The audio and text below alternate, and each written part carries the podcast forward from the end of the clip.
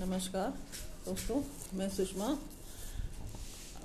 आज करम जला उपन्यास का सातवां एपिसोड पढ़ रही हूँ।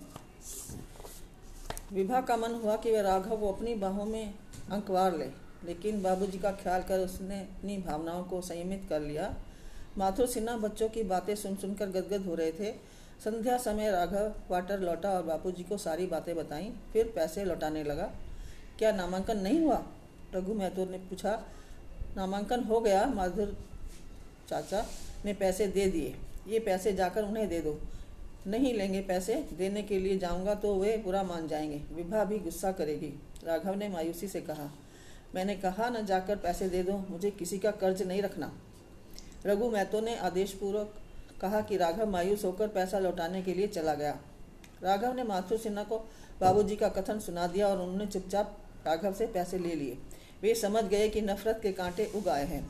प्रारंभ में माथुर सिन्हा और रघु महतो दोनों एक ही, एक साथ दो ढाई साल तक काम किया था। माथुर सिन्हा नॉन मैट्रिक थे और रघु महतो चौथी कक्षा तक पढ़े थे। माथुर सिन्हा अंग्रेज़ी पढ़ना लिखना जानते थे। उन्होंने माइनिंग, सर्वेयर की ट्रेनिंग का फार्म भरा और लगभग चार साल भर ट्रेनिंग के बाद माइनिंग सरदार बन गए। लघु महतो अंग्रेज़ी की वर्णमाला के सिवाय कुछ नहीं जानते थे, सो वे फार्म नहीं भरना चाहते थे। माथुर सिन्हा ने रघु महतो का फार्म भर दिया और उससे जबरन साइन करवा कर ऑफ़िस में जमा कर दिया।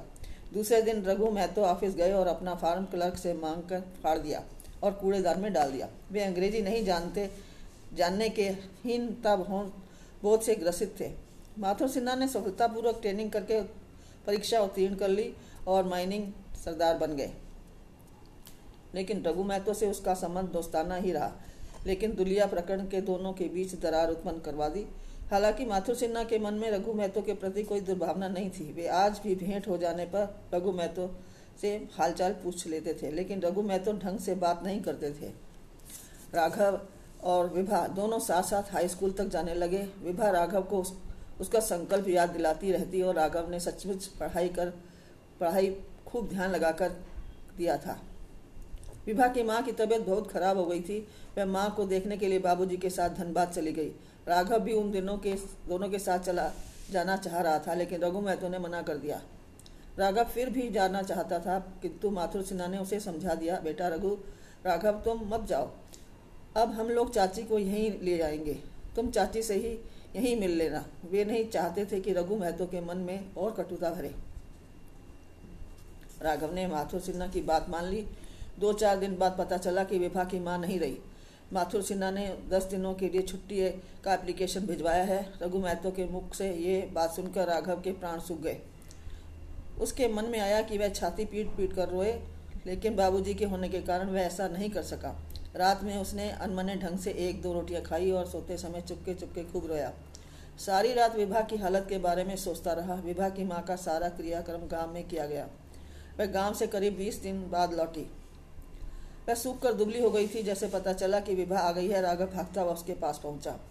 विभा राघव से लिपट कर खूब रोई। राघव भी फूट फूट कर रोने लगा जबकि माथुर सिन्हा भी, यही वहीं पर थे। वे भी अपने आप को रोक न सके और रो पड़े। फिर धीरे धीरे तीनों संयमित हुए और रोना बंद हुआ। विवाह काफ़ी टूट चुकी थी। राघव ने उसका संबल बनने का पूरा प्रयास किया।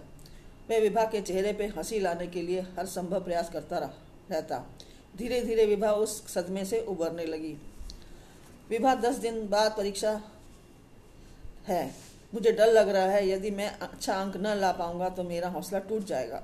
राघव ने विभा के बालों को सहलाते हुए कहा, राघव चौकी पर बैठा हुआ था और विभा उसकी गोद में सिर रखकर लेटी हुई थी।